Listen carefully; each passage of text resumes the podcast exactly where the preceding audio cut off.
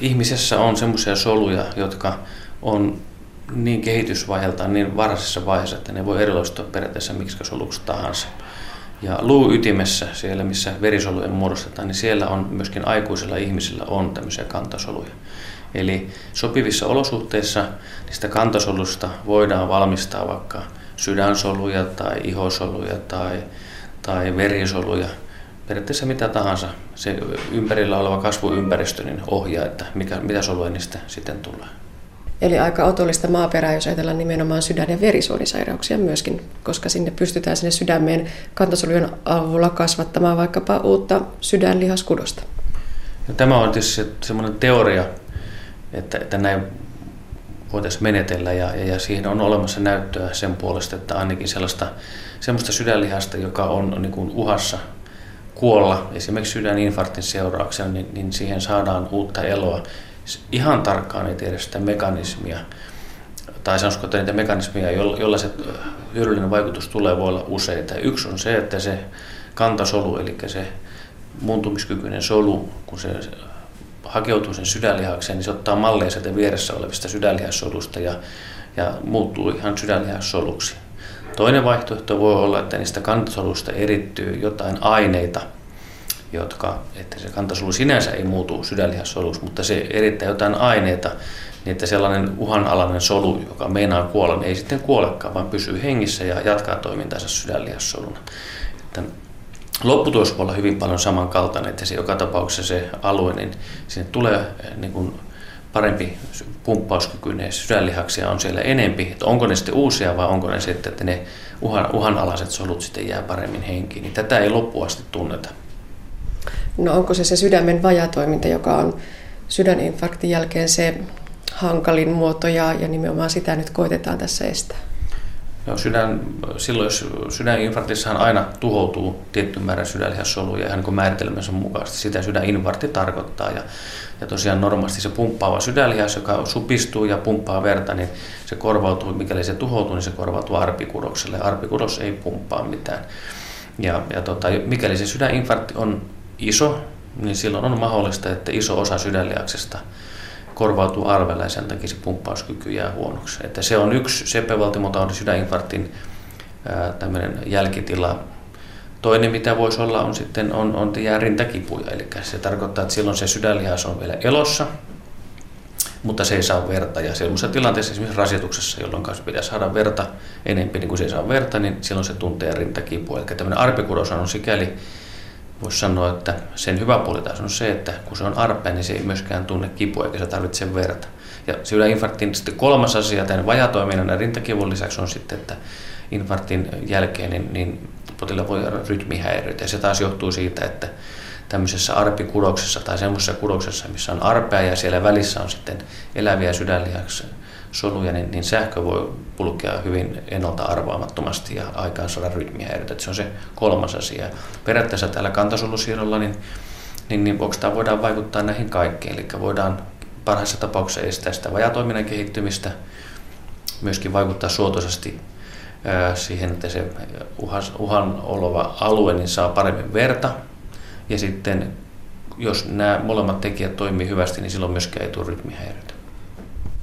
No niitä kantasoluja syntyy siis siellä potilaan ihmisen omassa luuytimessä, mutta miten niistä tehdään sellaisia ja sellaiseen muotoon saatettuja, että ne voidaan sitten sinne sydänlihakseen saada? No ensinnäkin se lähtee siitä, että niitä luuyidinsoluja pitää ottaa sieltä luuytimestä ja tämmöinen luuydin lannepiisto tai luidin aspiraatio, niin kuin lääkärit sanoo, niin sehän on ihan joka päivästä sitä tehdään, jos potilaalla on matala hemoglobiini tai verenkuvassa jotain muutoksia, halutaan katsoa miltä luidin näyttää, niin se on ihan standardi tutkimusmenetelmän. Eli se voidaan ottaa aika rintalastasta ja useimmiten otetaan tuolta suoliluun harjasta. Siellä on aika helposti tavoitettavissa näitä luuidinsoluja. Niitä imetään ihan ruiskulla, riittävä määrä sen jälkeen.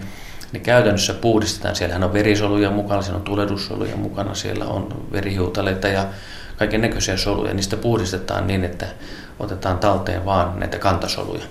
Ja sitten ne kantasolut sillä tavalla käsitellään, että ne kestää esimerkiksi kuljetusta ja sitten tuodaan takaisin siihen sairaalaan missä ne kantasolut on otettu. Voi olla, että niitä valmistetaan esimerkiksi tässä tapauksessa, että valmistetaan Kööpenhaminassa, tapahtuu se solujen valmistus. Sitten ne tuodaan takaisin tänne kyssiin ja ruiskutetaan sitten potilaan sinne sydämeen, CP-valtimoon takaisin, ja sitten ajatus on se, että ne hakeutuu sille alueelle, missä niitä sitä tarvitaan. No joko meillä on kokemusta, oikeita potilaita tämän tyyppisestä hoidosta? No, maailmallahan on hoidettu useita satoja potilaita useissa eri tutkimuksissa, vaan se kysymyksasettelu vaan niissä on ollut yleensä se, että ne on ollut yhden keskuksen tutkimuksen. Yksi keskus on lähtenyt testaamaan, että onko kantasoluhoidosta hyötyä. Sitten niissä on yleensä ollut muutamia kymmeniä potilaita. Maksimissaan suurin tutkimus, mitä on tehty, niin se on ollut noin 200 potilasta, jossa osa on saanut kantasoluja ja osa ei ole saanut kantasoluja. Ja sitten näissä tutkimuksissa sitten, mä äsken kuvasin, miten ne kantasoluja valmistetaan tai sanoisiko puhdistetaan, niin ne puhdistusmenetelmät on vähän erilaiset. Jokainen tämmöinen laboratorio, jossa sitä toimintaa tehdään, niin tekee vähän eri menetelmällä ja nyt ennen kuin tämmöistä hoitoa voidaan niin kuin julistaa, että sitä voidaan missä tahansa antaa, niin tietysti se täytyy testata paljon isommalla potilasmäärällä. Useissa keskuksissa, ei vain yhdessä keskuksessa, lisäksi pitäisi jollain tavalla vakioida se tapa, millä tavalla näitä kantasoluja sitten valmistetaan. Jos ajatellaan hyvin tämmöinen hyvä rinnastus, esimerkiksi lääketutkimus, niin tänä päivänä hyvin usein lääketutkimuksessa on tuhansia, jopa parikymmentä tuhatta potilasta, jotka sitten selvitetään, että onko lääke A parempi kuin lääke B. Ja nyt jos ajatellaan verrata kantasolujen suurin tutkimus on noin parisataa potilasta, niin ollaan hyvin kaukana vielä siitä, mitä yleensä vaaditaan ennen kuin hoito on, niin kuin, että voidaan sanoa, että se on käypää hoitoa. No tässä hankkeessa nyt, mistä puhutaan, niin on se noin 3000 potilasta. Minkä verran niistä ajatellaan, että on näitä suomalaisia potilaita? Todellakin lähtökohta on se, että tämmöinen EU-hanke, niin se pitää olla riittävän suuri, sinne pitää olla useita keskuksia mukana ihan niin kuin kaikissa EU-hankkeissa. Tässä hankkeessa tavoitteena on, että potilaat olisi yhteensä 3000, josta 1500 hoidetaan kantasolulla ja 1500 hoidetaan sillä tavalla, kun tällä hetkellä tämän nykyisen käytännön mukaan on parasta hoitaa sydäninfarktin hoidossa. Eli nämä kantasolupotilaatkin saavat sen parhaan mahdollisen hoidon plus lisäksi sen kantasolun. Ja sitten taas se toinen ryhmä saa sen parhaan mahdollisen hoidon, mikä tänä hetkenä on käypää hoitoa. Ja keskuksia on useita, keskuksia on lähes 100 kappaletta. Ja tarkoitus on, että KYS-osuus on siitä noin 30 potilasta. Eli 15 potilasta saa kantasolut ja 15 potilasta sitten hoidetaan muuten parhaalla mahdollisella tavalla. No millaisesta aikataulusta voidaan puhua? No lähtökohta on varmaan se, että tämmöisiä potilaita, niin kaikki sydäninfarktipotilaat ei sovellu tähän. Että suurin osa tänä päivänä sydäninfarktista hoidetaan niin nopeasti, niin ajoissa, niin tehokkaasti, että ei synny sellaista tilannetta, että kantasoluhoitoa tai mitään muutakaan tämmöistä normaalihoidon päälle olevaa hoitoa tarvitaan. Mutta tähän nimenomaan otetaan sellaisia potilaita, joilla sydäninfarkti on iso.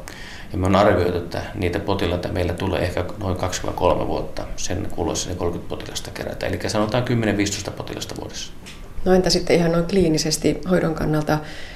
Kuulostaa siltä, että se ei mikään järin mutkikas operaatio tässä ihan käytännön arkityössä siinä hoidossa ole. No ei, se on loppuksi ihan osa. Se menee, voipa sanoa, ihan samalla sairaalahoitojaksolla kuin potilas olisi muutenkin infarktin vuoksi täällä hoidossa. Eli potilas, jos tulee sydäninfarktin vuoksi ja me todetaan, että on akuutti sydäninfarkti, usein ne hoidetaan saman tien palolaannushoidolla. Meillähän vuodenvaihteessa käynnistyy vielä tämmöinen ympärivuorokautinen päivystystoiminta, niin tämmöinen potilas, kun se on hoidettu, niin sen jälkeen katsotaan, että mikä se hoidon tulos oli, että onko siellä syntynyt iso infarkti, uhkaako se sitten sydämen pumppauskykyä.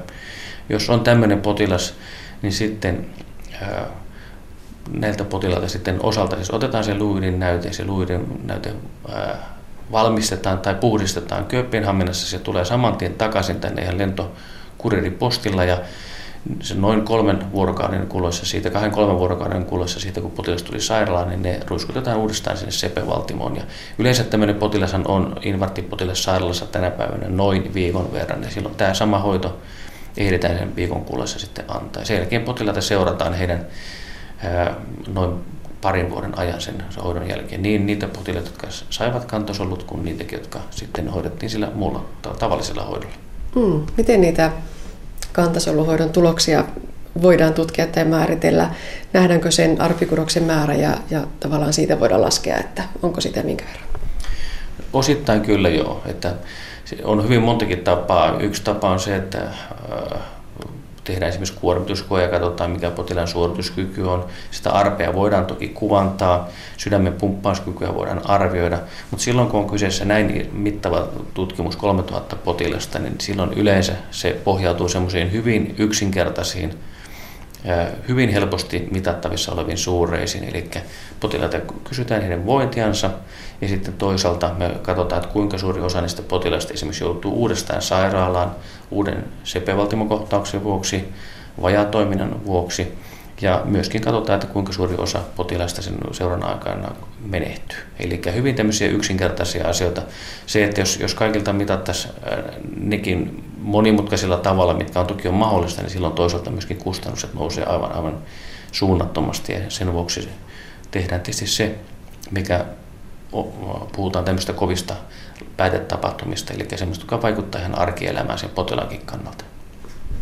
No ihan parhaimmillaan, mitä tästä suuresta hankkeesta voisi olla tiedossa? Odotatteko itse, että tästä kantasoluhoidosta tulee ihan rutiinia ja joskus se normaali hyvä hoitoa?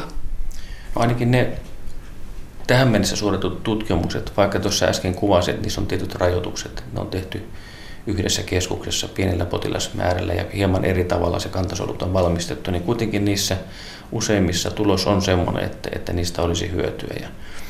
Ja siinä mielessä nyt kun se vielä tehdään standardilla tavalla, valmistetaan tosiaan ne solut ja muutenkin tehdään ihan vakio tavalla isolla potilasmäärällä, niin kyllä minä uskoisin, että niistä todennäköisesti tulee olemaan hyötyä ja eräänä päivänä se tulee olemaan varmaan osalla potilaista ihan käypää hoitoa, joka voidaan sitten soveltaa jokaisessa semmoisessa paikassa, missä sydäninfarktia sitten käytännössä hoidetaan. Eli tehdään palveluntoimenpiteitä. Sinänsä itse se kantasolujen niin kuin ottaminen, valmistaminen ja potilaan takaisin ruiskuttaminen, sinänsä ne on niin kuin teknisesti hyvin yksinkertaisia ja myöskin potilaalta hyvin vähän vaativia, eli aika yksinkertaisia ja näppäriä toimenpiteitä.